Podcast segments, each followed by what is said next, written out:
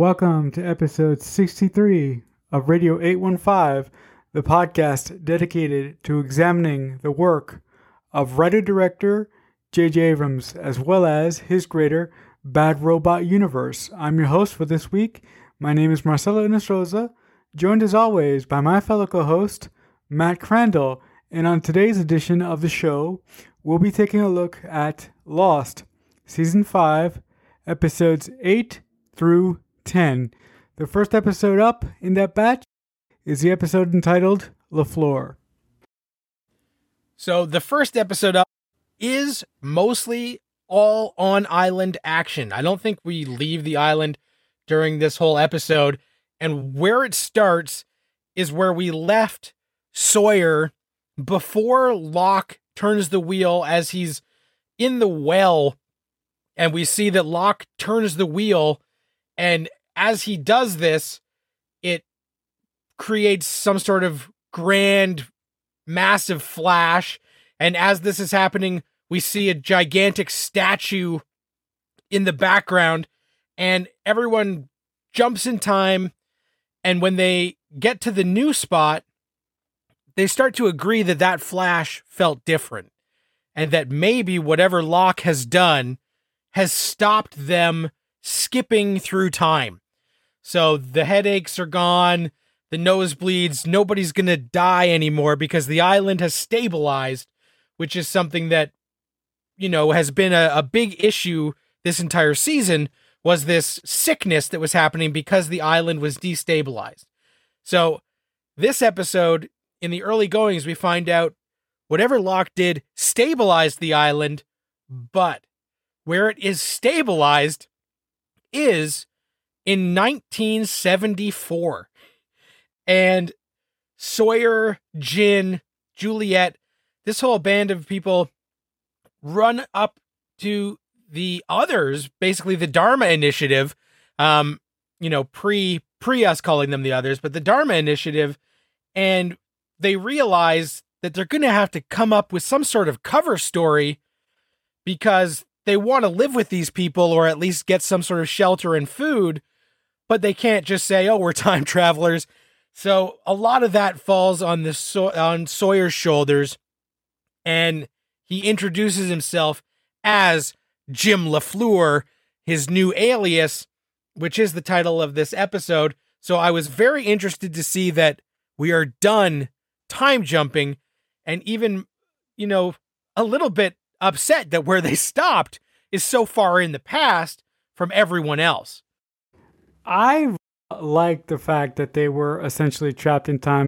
This aspect of this particular season, the one thing that I loved about it is that once they realized where they were and once they came upon the people from the Dharma Initiative, we get to see that battle between the people uh, from the Dharma Initiative and the others. I mean, there's one scene in this episode where Richard basically comes to to the houses where the Dharma Initiative lives and puts a a flame in the ground, like saying, This is our territory, do not cross. You find out all about a treaty that the Dharma Initiative made with the others. Somehow that treaty has been broken. And I love the fact that in this episode, we get to find out more about a specific character that we've seen previously by the name of Horace. I really love this episode because it showed us events that we've seen previously from different angles. We do see things that we've heard about from like a different side and seeing that Dharma and the others have a truce and have this agreement and that comes out because Sawyer and our team had to kill some people uh, to get to the Dharma group. And so they buried the bodies and Dharma is like, well, you guys are going to get us in trouble because these others are going to think that we broke the truths. And I love that Sawyer's like, let me handle this shit. I got it. And he's, and he tells Richard, like, you know, I killed them because it was self defense and I had to, but I'm not part of this group. So, like, they didn't break the truce. It's, it's still holding because I'm not them and I'm not you. And Richard's like, okay, but we still require justice. Um, so I did like that we're seeing these weird dynamics that we only roughly knew about, and now it's fleshing that out. And yeah, you mentioned Horace is a guy that we have getting to know more and realizing that he is a bit of a drunk. He does have a kid on the way. And uh, when this episode starts, where the time skipping is stabilized, a lot of the action is 1974. But then, where most of the action ends is actually 1977. So we do jump ahead three years. And in this three years is where all of our losties have become part of Dharma. So Jim LaFleur, Sawyer, is like the head of security for this, and him and Juliet live together. They have a house. They have had this relationship that we are now three years on. So we don't know all the details of how they came together, but we get the the broad strokes. And it really is interesting to find our characters settled down for 3 years and they aren't worrying about survival. They've made a life for themselves and Sawyer does have that moment where he is recalling past loves and how at first he couldn't forget and then now he can barely remember their face. And all of this is just laying the intrigue leading up to the big ending um, of this episode that shakes things up and throws a wrench into this little house on the prairie that they've all made by being in the this initiative and settling down for 3 years and being quite content to just live their lives and not worry about getting off the island or getting back to their time. I really actually liked watching Juliet and James play house. Since day one, when Juliet came on the show, I've been waiting for this. Since Juliet has shown up, you've been trying to figure out why you like Juliet in the first place. How do you feel about her now that she is sort of in her end game? Well, and I like her a lot more now that we have established that her and Sawyer have a thing. So because Sawyer is a character that I care about, the fact that she loves Sawyer and he loves her makes me like her more. So I do think also this season she hasn't been in it as much and when she has been in it, she hasn't been manipulative and hasn't had a double agent agenda which she has had in the previous seasons. So it's made me more on board with Team Juliet. What did you think of Juliet deciding to let go of medicine because basically every time that Juliet touches any woman who is pregnant on the island in any sort of medical fashion, she dies. But in this episode, because the wife of Horace is pregnant, she is basically forced into delivering a child on the island. She hasn't been a, a practicing uh, medical doctor in quite some time. Yeah, that was really interesting because we do know that when she was with the others, a lot of her time was spent trying to figure out why pregnant women die on the island, why that kind of stuff doesn't go good. So it makes sense that that trauma would make her want to step back from medicine. But yes, in this episode, as uh, Amy, played by Reiko Aylesworth from 24, uh, is giving birth, Juliet has to step in reluctantly. Um, and that sort of goes to her her code of, you know, do no harm, but it makes sense to me that she would quit medicine because she's been through the ringer so much with it. But then when push comes to shove, she can't let someone possibly die or certainly not have a, a baby um, be in danger. So that also was a nice, endearing moment. The last thing that I particularly liked about this episode before we move on is a moment where James drives out into the jungle to reunite with Jack, Kate, and Hurley.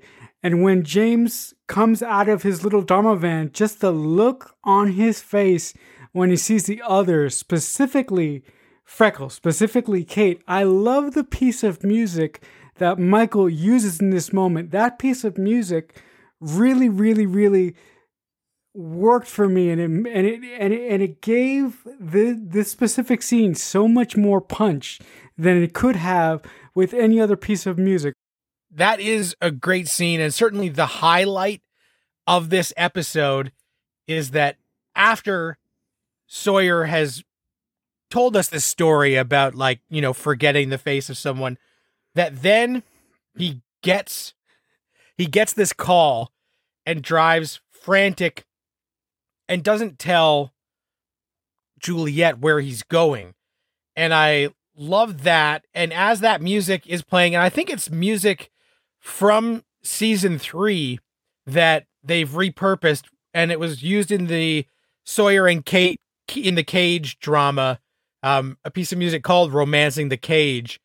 And I just love that it is a perfect callback because when he does see, first he sees Hurley and Jack. And the look on Sawyer's face is great.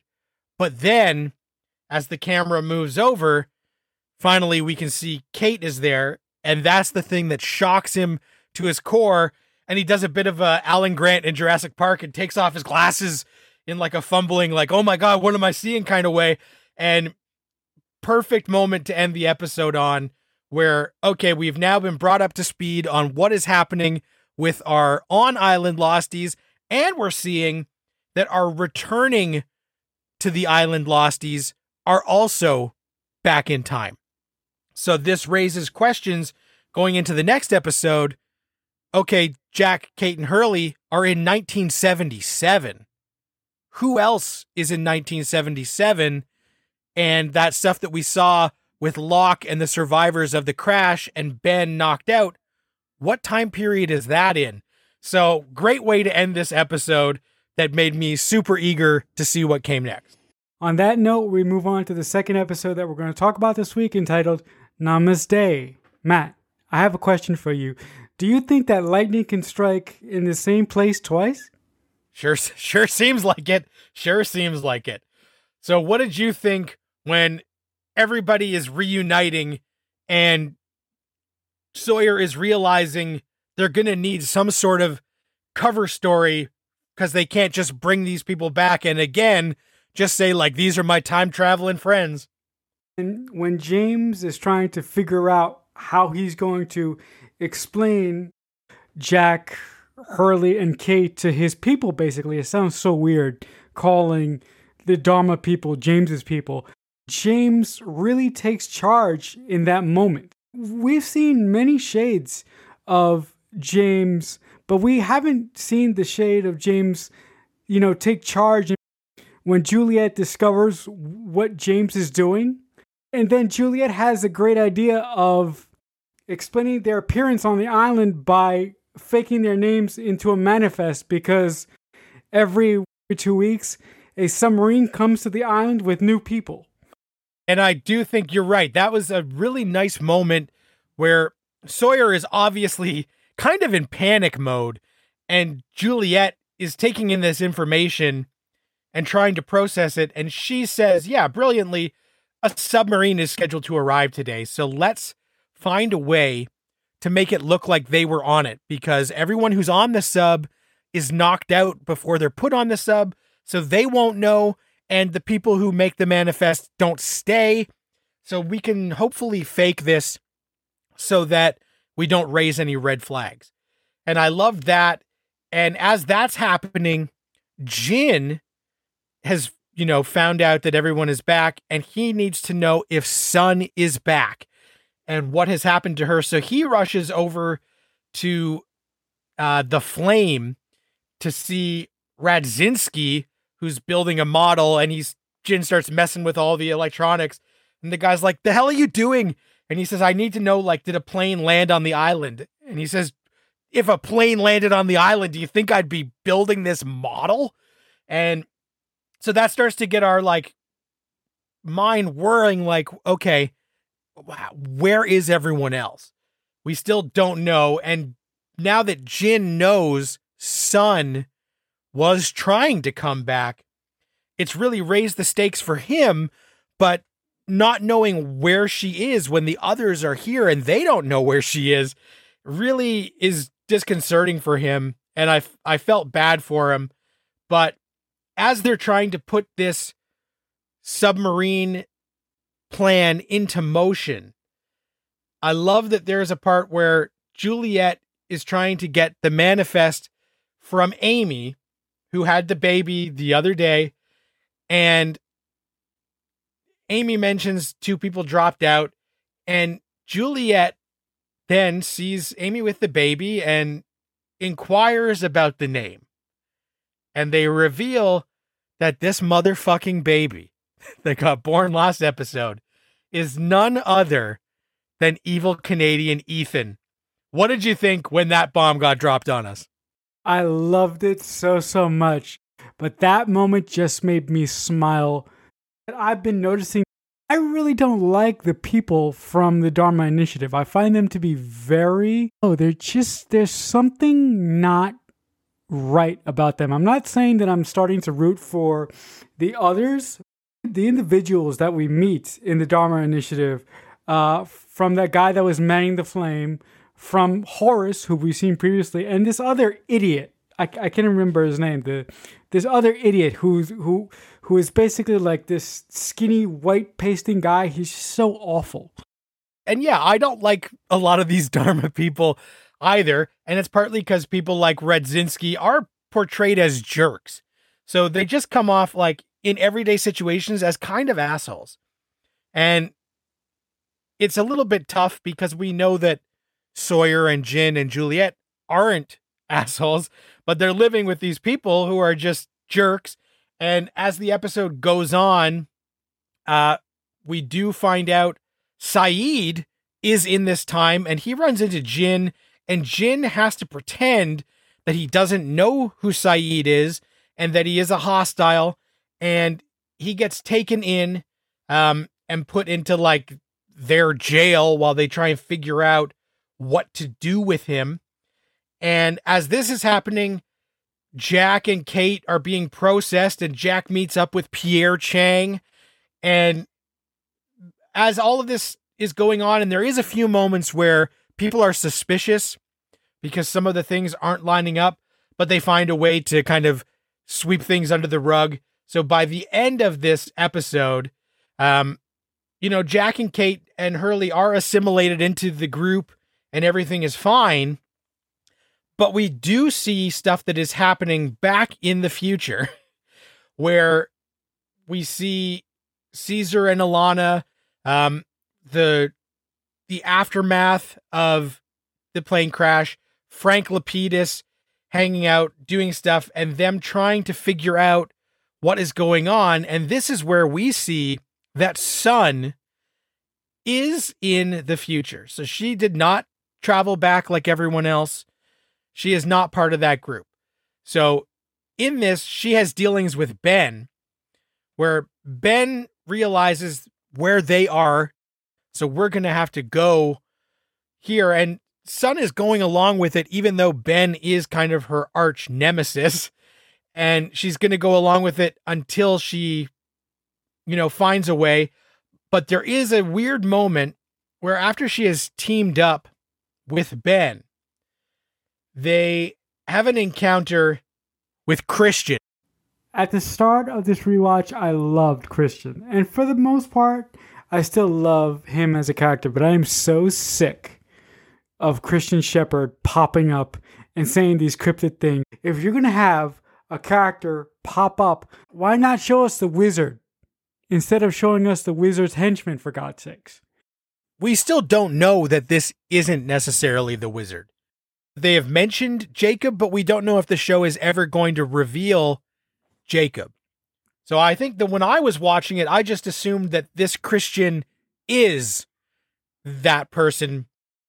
Obviously, before that is not the case. So that definitely could be frustrating rewatching this. What did you think of the overall um, dynamic of James and uh, Juliet to sort of stay in their little happy bubble. Did did you think that uh, once they got together, they were going to act like that? Do you think that they were going to be able to settle down and basically have a happy life for as long as they could, or do you think James is the one that wanted to play house for a while, but Juliet is the one that wanted to stay in this happy bubble forever?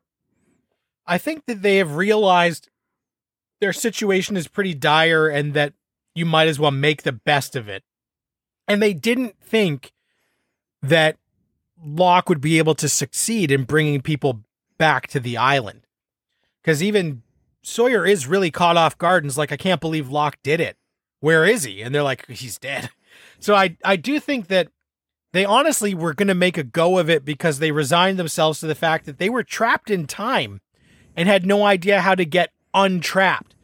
And I do think that it's really telling in that moment where Juliet meets Ethan, baby Ethan. Um, Amy says to her, like, when are you and LaFleur going to have kids? And she says, you know, maybe sometime when the time is right. So it's like they they are at this point where they're really settled in and they're waiting for the time to be right. But of course, now that this is all happening, maybe that time will never come and we'll have to wait and see. But I do think that all of that, you know, is very interesting now that we're mostly hanging out in 1977 and the interesting stuff where we find out that now Sun and Frank know that Jin is back in time because when Christian shows them that photo of 1977 Dharma, they're like, uh, what?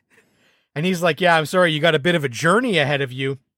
And that was one of those, like, how are they going to do this moment? And the two highlights outside of that of the episode were when uh, Sun smacked Ben with the oar because Ben's getting what he deserved, and the moment where Sayid is in the the prison cell and a boy comes to visit him and he's talking and talking and then the boy introduces himself as young Ben and the look on Sayid's face as we end the episode knowing that this little shit is the guy who has caused so much pain and trouble. When I saw that, a question popped into my head that I'm going to ask you in just a couple of seconds. We move on to the final episode that we're going to talk about this week entitled He's Our You. So, Matt, I have this question for you. If you have the opportunity to kill a teenage Hitler, would you do it? And that is the ultimate question that Lost is basically poising in this and having that Sayid young Ben dynamic. Young Ben trusts Sayid and starts to like him because everyone on the island is mean to young Ben, probably with just reason because everything we know about Ben suggests that he probably has always been a little shit. So I do love that that is the the main driving question of this episode as it is a more traditional episode with Sayid flashbacks where we see him at different points in his life and find out more about his time working for Ben but also in that 1977 storyline Sayid has got it into his mind that he can make all of this go away if he kills young Ben. And the only thing that I was screaming at the TV that really stretches our disbelief is that everything we know about Sayid Jarrah, he would know the thing that Thanos has known always go for the head. I agree with you 100%. When it when it came to the point where Sayid, you know, made up his mind to shoot Ben, I'm like I'm like motherfucker, why don't you all you had to do was aim for his little tiny head, and all of this would have been over. The other thing that I really, really liked about this episode is that you mentioned it uh, just a couple of seconds ago, Matt. We actually go back to the classic format of Lost, and we actually see some flashbacks in this episode. And one of the flashbacks that we see, as a matter of fact, it's the first flashback that we see. Um, Sayid, as a little kid, helping out what I assume is one of his brothers kill a chicken. It is it is established that Sayid has always had that killer switch in his head. He, he has always had that disposition.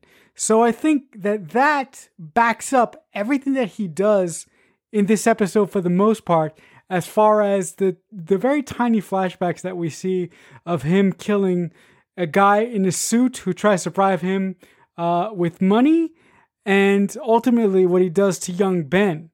But also, I love the scene in this episode.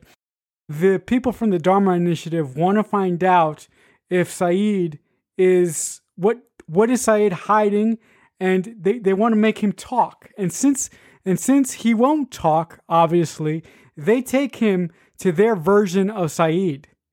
And once they take him to this old guy, this old guy dopes him up and makes him all loopy and shit. And once they once he becomes all loopy and shit, he he tells them basically the truth, but they don't believe it.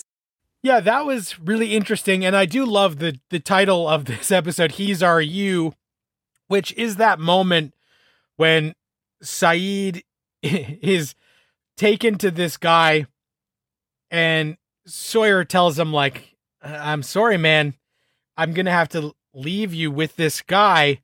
Who is he? He's our you." Like you're going to be in for a rough ride here because we've got a torturer and I've been outvoted.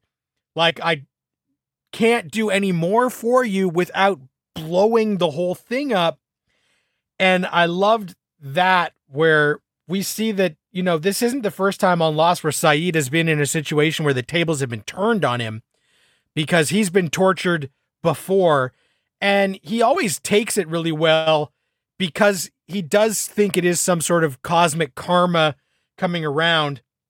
But I loved when, you know, he is kind of in this and the guy thinks that maybe he used too much of this drug and Sayid's like laughing and he's like, no, you used just the right amount. And Saeed can still kind of poke and prod at people while he's being poked and prodded, which is an interesting character trait.